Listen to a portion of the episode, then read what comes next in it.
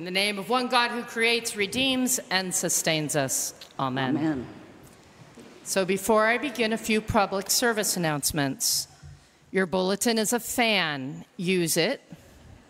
Second, if you need, there is water out in this entrance or in the parish hall, and be sure that you care to your needs. So, nothing like coming out on a three day weekend in uh, 85 degrees to hear such a lovely, uplifting gospel.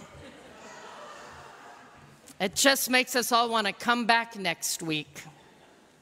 So, just a few weeks back, in fact, two weeks ago at Beach Mass, we had baptisms. Four sets of parents gathered their family and friends and came with our community, and they brought their children down to the beach and they presented them for baptism, entrance into the Christian community, as it were. Baptism, it's a joyful moment for all families. It's cherished and treasured. And the parents and godparents and all of us, we promise to raise these baptized children or adults as disciples of Jesus. That's what we're doing in that moment. And I'm guessing that as each of these parents brought their child forward into the baptismal waters, they were not thinking of today's passage whoever comes to me and does not hate father and mother cannot be my disciple. Right? I mean, you might expect that in the teenage years, but this is what I'm baptizing my child into? It's not the loving, baptizing Jesus we expect. Today's Jesus sounds hard and exacting. You're in or you're out. You are not either or. You either leave everything and follow Jesus, or you aren't following Jesus. To which we all go, yikes. And yet, I'm going to posit that this passage is exactly what baptismal families should be thinking about when they present their child for baptism. Now, before you think I'm trying to scare the entire population off of Jesus, I am not. Let's look at this gospel more deeply. Not closely, but deeply.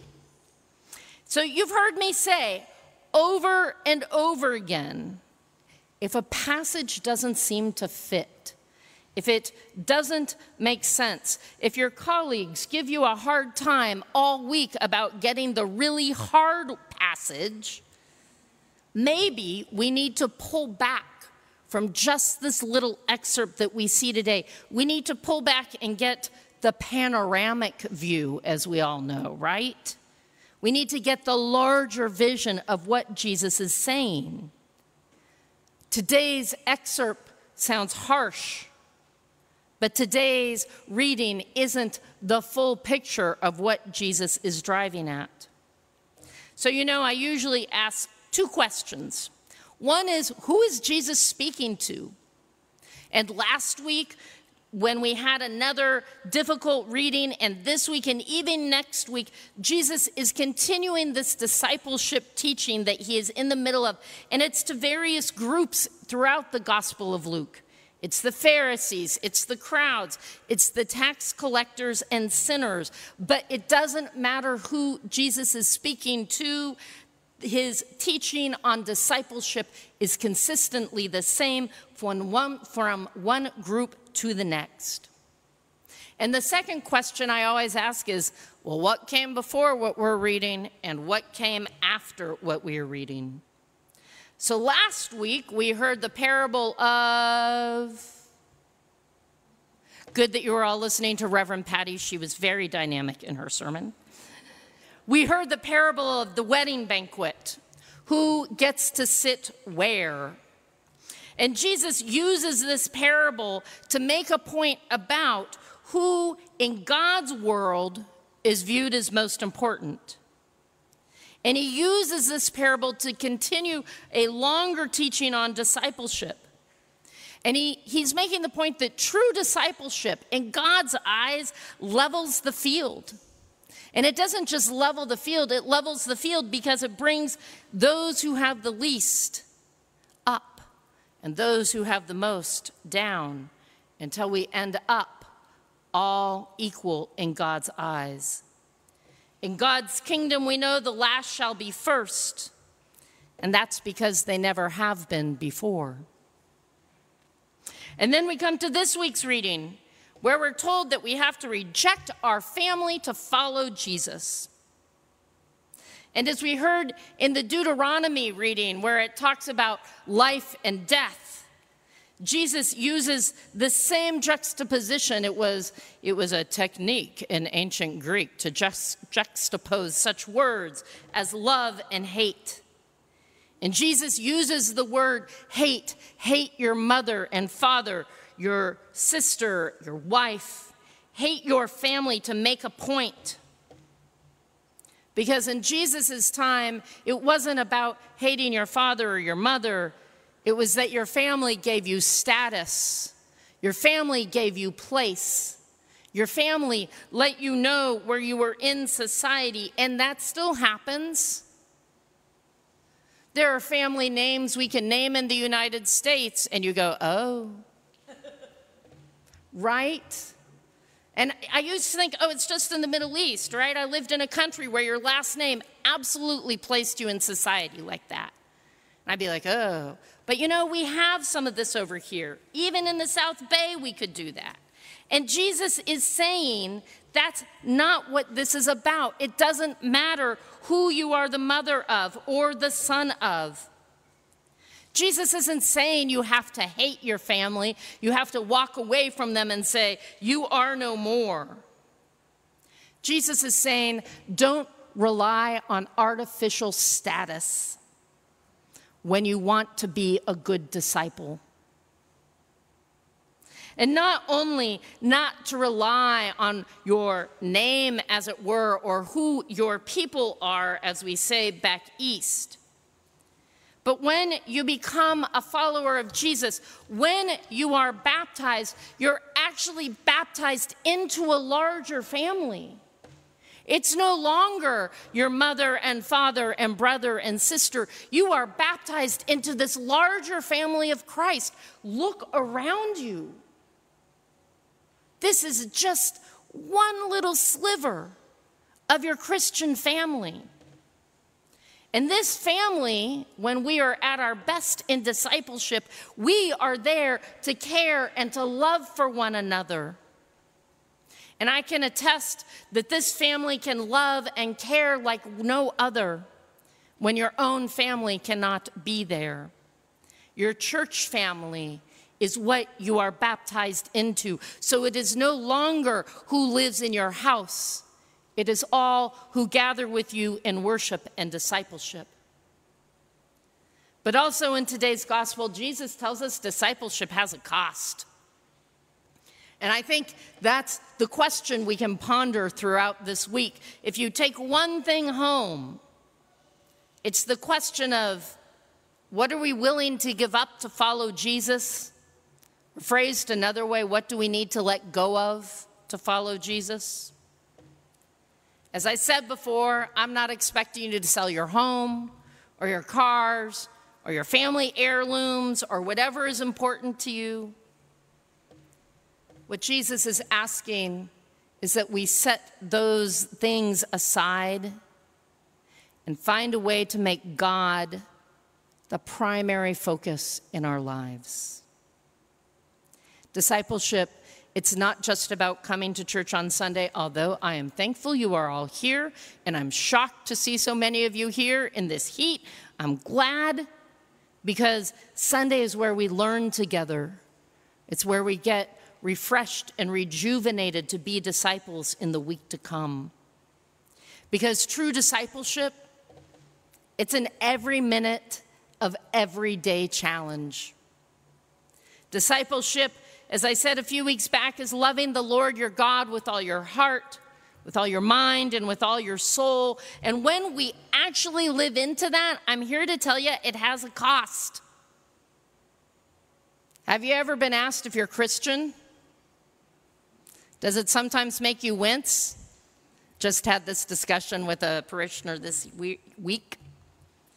Right? It has a cost to name and claim that we follow Jesus. People don't always understand why we make the choices we do. But Jesus wants us to understand that discipleship can't be haphazard. It demands, it requires our time and attention. And in today's reading, did you notice Jesus uses metaphors of planning to build and going to war? Would any of you, and I can say this in the South Bay, would any of you ever think about building without doing some planning? Right? And maybe some awareness of what you want and how it's going to work. Discipleship means being as intentional in our relationship with God. Maybe even to the extent of having a blueprint and following it writing down your plan to be closer with God. But regardless of how you engage in your discipleship, it means putting your trust in Jesus, not in our, yourself, not in the world around us, not in our family name or our possessions, but solely putting our trust in Jesus. Now, as I said, the cost of discipleship may not mean actually leaving your family, although I know some families where sadly this has been the case. But in discipleship may come at a cost where people don't understand why you do what you do, like why you won't skip church or Bible study to go out to lunch, or when people look at you funny when you care for the unhoused population and people in your area. Or that you're willing to stop what you are doing to pray for a friend, or cook a meal for someone in need, or to stop what you are doing and stand up for someone who needs your voice to help them be heard. I think you get the idea putting our discipleship first and foremost and primary in our life is hard and it has a cost. And yet, what Jesus tells us today is discipleship demands commitment on our part. Commitment. And that's why I think this passage is good. For our parents to know before bringing their child to baptism. Baptism should be taken, undertaken with at least as much care as building a house, hopefully, not going to war. Baptism should be undertaken with an awareness of the greatness of the act that is taking place, of the sacrament that happens. I hope that parents ask, or as adults, we ask, how are we going to raise our child in faith? How am I personally going to live into my faith? And we, as a congregation, every time we say, we will support you, what are we doing to support our children in their faith? I have more on that at announcements. And you see, once we understand these difficult words from Jesus this week, and we begin to live into our discipleship daily, we get to go to next week's awesome parables. Now, you may say, Reverend Rachel, why are you stepping on the toes of next week's preacher? Only next week is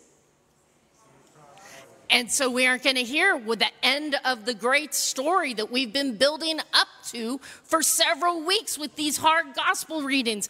Next week is like what happens when we follow in discipleship, and we aren't going to get to hear it. So I want you to hear the end of the story of where Jesus is going. Next week, if we were following the propers, we would hear the lost parables the lost coin and the lost sheep. Something of great value and something of not such great value both go missing. And the person who lost the item looks and looks and looks for it. They give up everything to go find what was lost. And when they find it, what happens? There's rejoicing. Exactly. There is rejoicing. So when we commit a child and ourselves to a life of discipleship at baptism, we are renewing our vow to be a follower of Jesus. And that's why all of us should think of this passage when we baptize. For in our baptism, we are giving ourselves wholly to God. And there is great rejoicing when we live our lives as disciples of Jesus. Amen.